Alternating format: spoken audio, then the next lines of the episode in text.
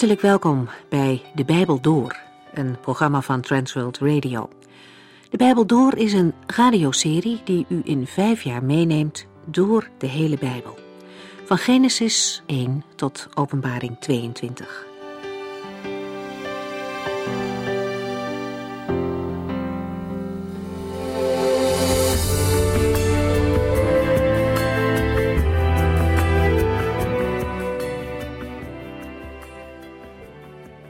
We waren gebleven bij hoofdstuk 11 van het Bijbelboek Deuteronomium. In de vorige Bijbelstudie maakte Mozes het volk nog eens heel duidelijk dat ze uit zichzelf helemaal niet zo goed waren. De Heere zegent hen niet omdat zij zo geweldig zijn, maar omdat Hij geweldig is. Het is bemoedigend. Gods genade is niet afhankelijk van hoe goed wij zijn. Gelukkig niet. Met verschillende voorbeelden uit de afgelopen jaren wijst Mozes het volk Israël erop hoe vaak ze de Heere in de steek lieten en hem ook niet vertrouwden. Toen ze het gouden kalf maakten of toen ze het land niet durfden in te nemen. Met hun ongeloof hebben ze de Heere verdriet gedaan, diep gekrenkt. Maar elke keer was Mozes er weer om ondanks alles voor het volk in de bres te springen. Hij pleitte en smeekte bij de Heere voor het volk. Mozes wist hoezeer de Heere de zonde haatte, dat hij dat niet verdragen kan. Maar Mozes wist ook hoe genadig de Heere is voor de zondaar. En daar doet hij een beroep op. De Heere luistert naar Mozes. In hoofdstuk 10 zien we dan iets van de gedachte van God achter alle wetten en voorschriften. Hij verlangt ernaar dat zijn mensen met hun hele hart van hem houden. Hij wil hen zegenen en gelukkig maken. En dat kan als ze leven binnen de kaders die hij aangeeft. Zo'n levenshouding betekent ook dat men zorgt voor de zwakkeren in de maatschappij, de zieken, maar ook de vreemdelingen bijvoorbeeld. In ons land liggen daar de komende tijd ook uitdagingen voor christenen, om iedereen die dat nodig heeft de liefde van Christus te laten zien. We gaan verder met hoofdstuk 11, vanaf vers 15.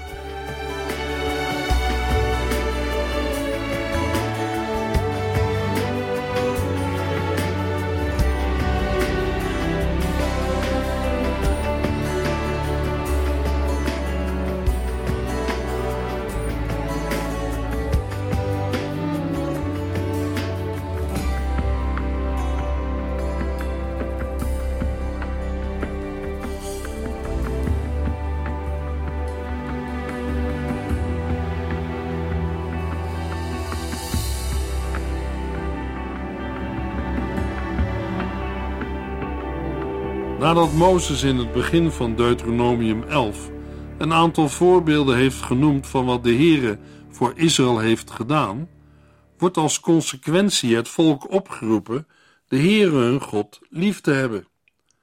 Opnieuw komt dan het grote thema van Deuteronomium 6 vers 5 naar voren, waarbij liefhebben en gehoorzamen twee kanten van dezelfde zaak zijn. Het is een levenshouding die zich alle dagen uit in dienst of verplichting. Daarvoor zijn de grondbepalingen en meer gedetailleerde uitwerkingen gegeven. De Heere geeft ook rijke beloften voor volk en land. Over het land zegt de Heer in vers 12: Zijn ogen rusten er voortdurend op, elke dag van het jaar. Deuteronomium 11, vers 13 tot en met 15.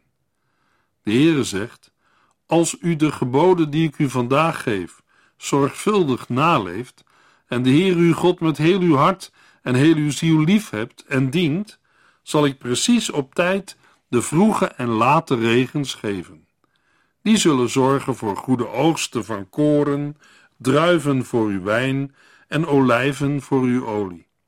Ik zal u goede weidegrond geven waarop uw vee kan grazen en u zelf zult genoeg te eten hebben en tevreden zijn.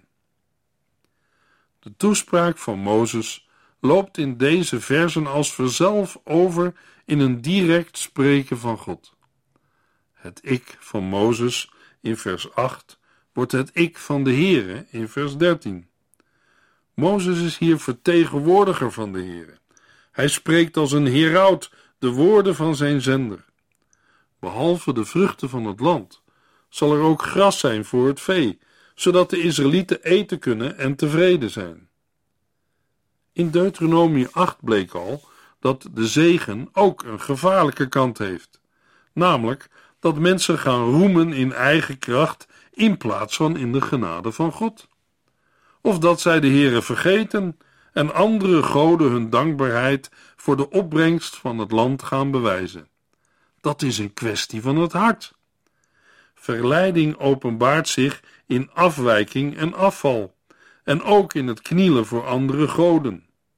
In de versen 16 tot en met 21 worden de consequenties van afval van de Heer onder woorden gebracht, als ook de aansporing om Gods geboden niet te vergeten en deze aan de kinderen te leren. Ook in deze versen vinden we lessen voor vandaag. In de welvarende samenleving van vandaag is er van alles en nog wat wat heel gemakkelijk te krijgen en te gebruiken is. Het kan maar zo gebeuren dat al die welvaart en gemak ervoor gaat zorgen dat een mens God vergeet. Alles is zo vanzelfsprekend dat mensen denken dat God daar niets mee te maken heeft. Totdat er situaties komen die laten zien dat alles niet zo vanzelfsprekend is en waarin ook niet alles zo gemakkelijk te krijgen is. Mensen die een oorlog hebben meegemaakt of een tijdje in een andere cultuur hebben geleefd, weten erover mee te praten. De Heere onderhoudt en zorgt nog steeds voor zijn schepping. Het is alleen de vraag of zijn schepselen daar nog oog en hart voor hebben. Deuteronomium 11, vers 22 tot en met 25.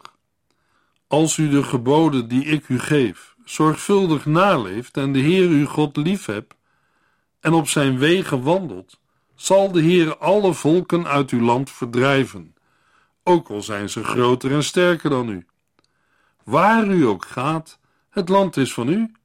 Uw grenzen zullen zich uitstrekken van de zuidelijke Negev tot de Libanon en van de Eufraat tot de Middellandse Zee.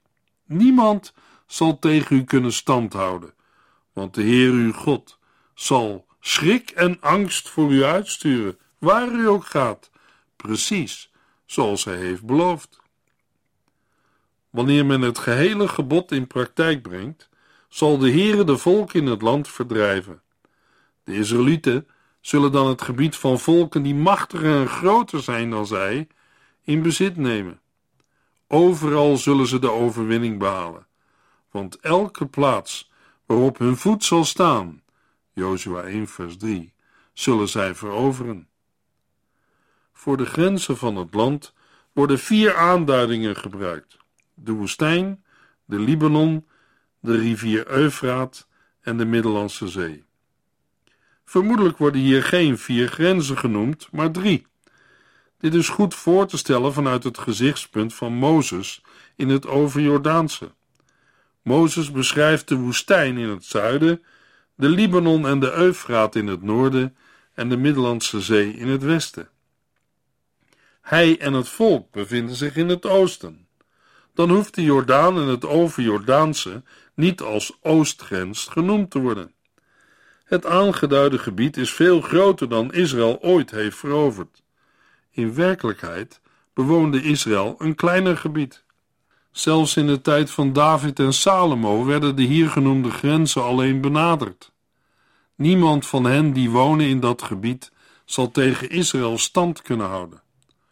Ondanks een kleiner aantal mensen en kleinere kracht van Israël zal de Heere de overwinning geven door schrik en angst over de vijanden te brengen.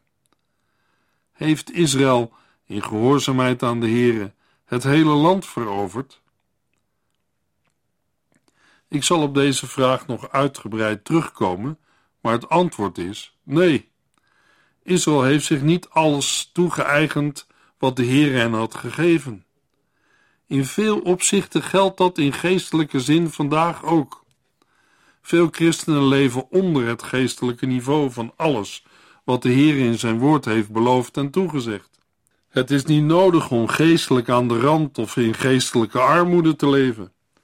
Alle gelovigen zijn gezegend met alle geestelijke zegen die er in de hemel is. Efeze 1 vers 3. De Heer wil dat al zijn kinderen hem gehoorzamen en in geestelijke overvloed leven. Mogelijk kent u van vroeger de woorden van Psalm 81, vers 12 nog. Misschien heeft u vaak meegezongen. Opent uw mond, eist van mij vrijmoedig op mijn trouw verbond al wat u ontbreekt, schenk ik, zo gij het smeekt, mild en overvloedig. Durft u de Heer om zijn zegen te vragen? Deuteronomium 11, vers 26 en 27. Mozes zegt: Ik geef u vandaag de keus tussen Gods zegen en Gods vloek. Er zal een zegen op u rusten, als u de geboden van de Heer uw God gehoorzaamt. In de versen 26 tot en met 32 vinden we twee eenheden.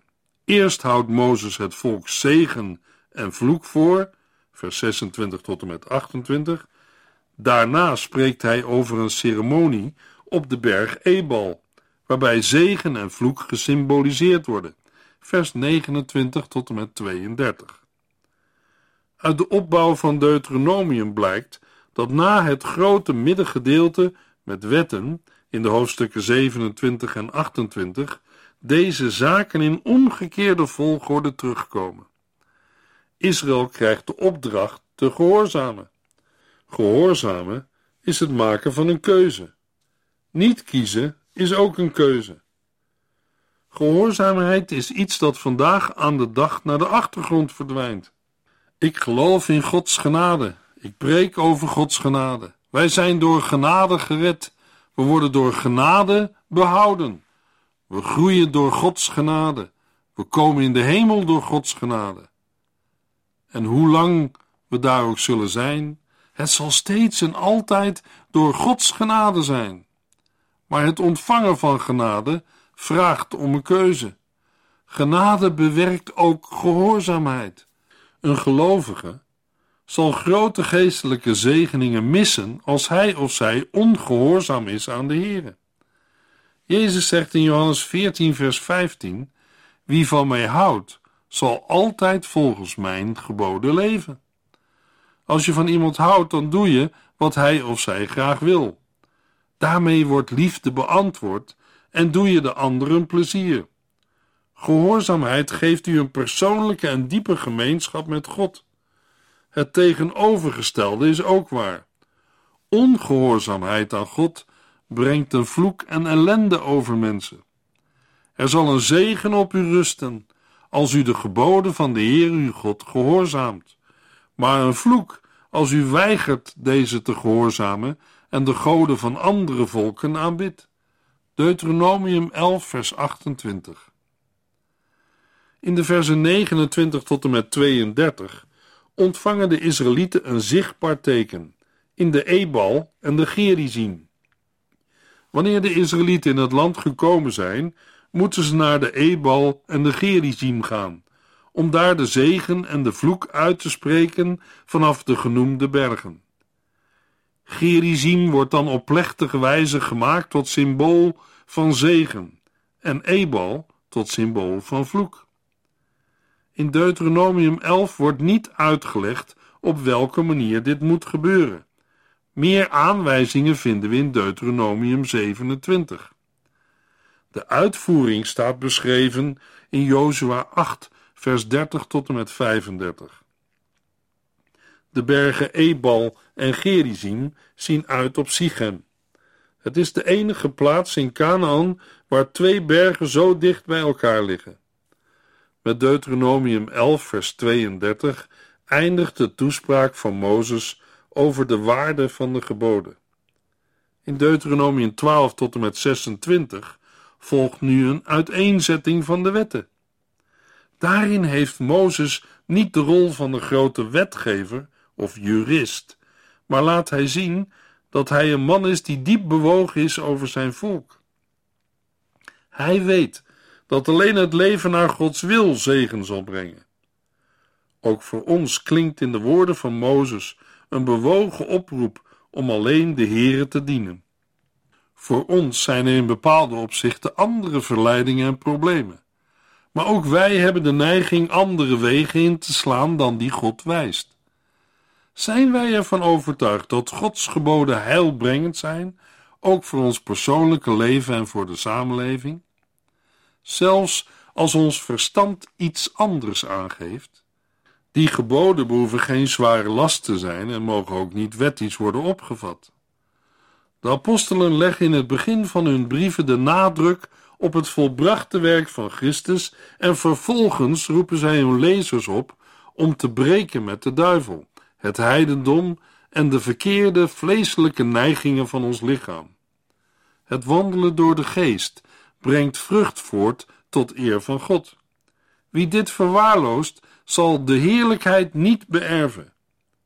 Hebreeën 4 vergelijkt de intocht in het beloofde land met het ingaan in de rust die de Heere geeft. Deuteronomium 12 vers 1 tot en met 4 Dit zijn de geboden en voorschriften die u moet naleven als u aankomt in het land dat de Heere, de God van uw vaders, u voor altijd heeft gegeven. U moet alle heiligdommen van andere volken vernietigen, waar u ze ook maar vindt, hoog in de bergen, op de heuvels of onder bladerrijke bomen. Breek de altaren af, sla de gewijde stenen kapot, verbrand de gewijde palen, hak de afgodsbeelden om en laat niets staan dat aan hun bestaan herinnert. U mag uw God niet zomaar ergens offers brengen. Alle plaatsen waar de Canaanieten hun goden dienen, moeten volkomen vernietigd worden. De cultusplaatsen liggen in veel gevallen op hoge bergen en heuvels. Vermoedelijk omdat men dan moet opgaan en zo dichter bij de hemel komt. In Oegaritische mythen is sprake van een berg waarop de goden wonen. Tevens hebben de Canaanieten voorkeur voor allerlei bladerrijke bomen. Alles van zo'n heilige plaats moet worden afgebroken: altaren, gewijde stenen en gewijde palen. De naam van de goden, hun aanwezigheid, gedachtenis en cultus moet worden vernietigd. Bij archeologische opgravingen in Israël worden steeds meer cultusvoorwerpen gevonden, zodat er een steeds duidelijker beeld ontstaat van wat hier wordt bedoeld. Israël mag de Heere zo niet dienen. Er mag in het geheel geen versmelting van de godsdiensten plaatsvinden en daarom is het nodig dat er radicale maatregelen worden genomen. Deuteronomium 12 vers 4 en 5 U mag uw God niet zomaar ergens offers brengen. Nee, u moet naar zijn huis komen, dat hij voor zichzelf zal bouwen op een plaats die hij zelf kiest. Tegenover de overal voorkomende Canaanitische cultusplaatsen stelt Mozes dat de Israëlieten zullen zoeken en gaan naar de plaats die de Heer uit het gebied van al de stammen verkiezen zal om daar zijn naam te vestigen, om daar te wonen. Het gezegde wordt meestal zo opgevat dat er maar één plaats is bedoeld. Op die plaats staat de tabernakel en daarheen moeten de Israëlieten gaan voor hun offers. Deze plaats krijgt hier nog geen naam, omdat het niet altijd dezelfde plaats hoeft te zijn. In de loop van de geschiedenis van Israël zijn het Silo, Nob, Gibeon en Jeruzalem geworden. Geen enkele plaats is blijvend, ook Jeruzalem niet, omdat de aanwezigheid van de tabernakel en in later tijd de tempel afhankelijk blijven van Gods verkiezing en van Israëls gehoorzaamheid. Jeremia 7, vers 12 tot en met 15. Vandaag is het niet meer nodig om op één plaats bijeen te komen om de Heere te vereren. Dat zegt de heiland al tegen de Samaritaanse vrouw in Johannes 4. Geloof mij, er komt een tijd dat de mensen de Vader niet zullen aanbidden op de Gerizim en ook niet in Jeruzalem. Maar er komt een tijd, en die is er nu al, dat iedereen die de Vader echt wil aanbidden, dat overal kan doen door de Geest die waarheid schenkt. Deuteronomium 12, vers 15 tot en met 25. Het vlees dat u eet, mag wel overal worden geslacht, net zoals u nu doet met de gazellen en herten. Eet zoveel van dit vlees als u lust, want de Heere heeft u zijn zegen gegeven. Ook zij die onrein zijn, mogen hiervan eten. Alleen het bloed van het vlees mag u niet eten. Giet het als water uit op de grond. Geen enkel offer mag thuis worden gegeten. Wanneer de Heer uw grenzen naar buiten verlegt en zijn heiligdom te ver van u is verwijderd, dan mogen uw kudden bij uw eigen huis worden geslacht, net zoals u nu doet met gazellen en herten. Ook onreine personen mogen met u van het vlees eten. Let er alleen op dat u het bloed niet eet, want dat is de ziel, en u zult de ziel niet met het vlees eten. Het bloed moet als water op de grond worden uitgegoten. Als u dat alles doet, zal het goed gaan met u en uw kinderen. Omdat de centrale plaats voor de eredienst ver weg kan zijn, volgt er een bepaling dat de Israëlieten ook thuis dieren mogen slachten en eten. Voor het eten in de thuissituatie maakt het geen verschil of iemand ritueel rein is of niet, in tegenstelling tot de situatie in het heiligdom, Leviticus 7. Men mag van dit vlees eten, zoals dat bij een hert of gazelle het geval is. Er is wel een beperking. Het eten van bloed is verboden. Dit is een heel oude bepaling die al bij Noach voorkomt, Genesis 9, en uitgewerkt wordt in Leviticus 17. Het is de bedoeling dat het bloed uitgegoten wordt als water op de aarde. Aan de andere kant moest alles dat als offer voor de Here was bestemd, op de daarvoor door de Here aangewezen plaats worden gegeten. Deuteronomium 12, vers 29 tot en met 31.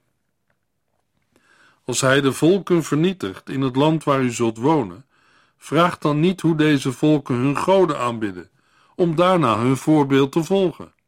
U mag de Heere, uw God, niet op die manier beledigen. Deze volken hebben voor hun goden afschuwelijke dingen gedaan, die de Heere haat. Ze hebben zelfs hun kinderen in het vuur aan hun goden geofferd.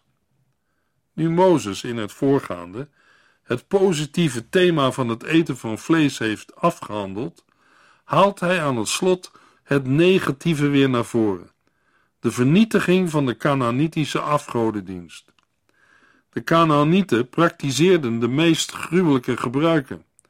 Zo waren er die hun afgod rood gloeiend stookten en hun baby's in de armen van de afgod wierpen. Verschrikkelijk. Een volk dat zijn eigen kinderen ombrengt, gaat ten onder. God zegt dat hij zulke praktijken haat. Ook vandaag zullen wij ons dat goed moeten realiseren. Ach, zal iemand zeggen, wij vermoorden toch onze kinderen niet? Nou, soms voordat ze zijn geboren.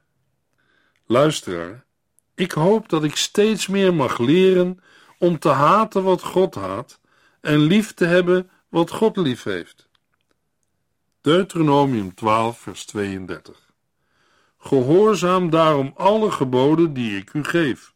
Voeg er niets aan toe en neem er niets van af. Als afrondende opmerking volgt nu de oproep alle geboden naastig te onderhouden. Het is verboden voor de Israëlieten iets eraan toe te doen of ervan af te doen. Deze kanonformule staat in vergelijkbare bewoordingen in Deuteronomium 4, vers 2 en vormt hier een overgang naar Deuteronomium 13. Deuteronomium 13, vers 1 tot en met 4. Als er een profeet onder u is, of iemand die zegt de toekomst te kunnen voorspellen, door middel van dromen of tekenen en wonderen te kunnen doen, en als zijn voorspellingen uitkomen en hij zegt: Kom, laten we de goden van andere volken aanbidden, luister dan niet naar hem. Want de Heere stelt u dan op de proef om te zien of u werkelijk met hart en ziel van hem houdt. Volg alleen de Heer uw God en heb ontzag voor hem. Gehoorzaam alleen zijn geboden. Dien alleen hem, houd u aan hem vast. Deze versen gelden beslist voor vandaag. De mogelijkheid bestaat dat een godsdienstige leider oproept tot het dienen van andere goden. Dit kan een profeet zijn of iemand die dromen ontvangt waarin een openbaring tot hem komt. Het is mogelijk dat zo'n profeet misbruik maakt van zijn positie en oproept om naast of in de plaats van de Heere andere goden te vereren. Hij kan zijn oproep onderstrepen door een teken of een wonder aan te geven als bewijs voor de echtheid van zijn profetie. Stel nu dat dit teken of wonder gebeurt, dan nog mogen de Israëlieten niet naar zijn boodschap luisteren. De Heere stelt zijn volk op de proef om te zien of het hem met hart en ziel lief heeft. De inhoud van de boodschap van de profeet is hier het belangrijkste. Iedere Israëliet kan de boodschap toetsen en nagaan of de boodschap gericht is op de Heere of op andere goden. In het Nieuwe Testament durft Paulus het zelfs aan een eventuele engel uit de hemel die een andere evangelie brengt te vervloeken. Gelaten 1 vers 8. Deuteronomium 13 vers 5. De profeet die heeft geprobeerd u afvallig te maken, moet ter dood worden gebracht. Want hij heeft getracht u af te brengen van gehoorzaamheid aan de Heer uw God, die u uit de slavernij in het land Egypte heeft bevrijd. Door hem te doden, doet u het kwaad onder u weg. Tegen de profeet die oproept andere goden te gaan dienen, wordt de zwaarste straf geëist, namelijk de doodstraf. Zijn boodschap gaat in tegen de Here en heeft daarom een revolutionair karakter. Navolging van de oproep van de valse profeet brengt de vloek over Israël. In later tijd blijkt dat hier de oorzaak ligt van de ondergang van Israël en Juda, 2 Koningen 17. Daarom moet dit kwaad direct uitgeroeid worden. De profeet heeft immers afval gepredikt van de Heere, die uit Egypte heeft verlost. Met hem heeft het volk Israël wel ervaringskennis opgedaan. De verleider wilde aftrekken van de weg die aan de Israëlieten geboden is. Door de doodstraf moeten zij het verkeerde uit hun midden wegdoen. Luisteraar, als u wilt weten welke toestanden er in die tijd op gelovige Israëlieten afkwamen, dan moet u de geschiedenis van Agab en Izebel eens lezen in 1 Koningen 18 en 19. Zij stortten het volk in de afgodendienst. Het bracht het oordeel van de Heere over het noordelijke koninkrijk. De stammen werden weggevoerd in ballingschap. In de volgende uitzending lezen we Deuteronomium 13 vers 6 tot en met 14 vers 29.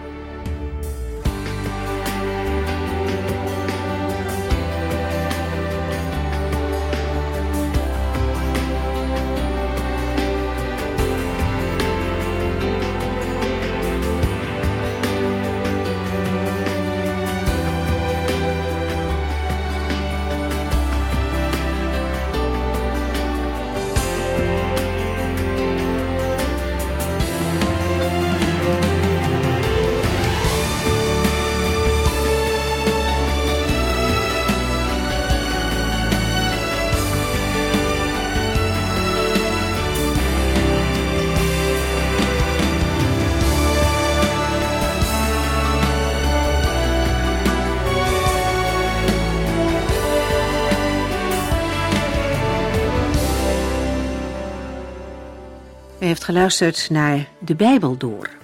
In het Nederlands vertaald en bewerkt door Transworld Radio.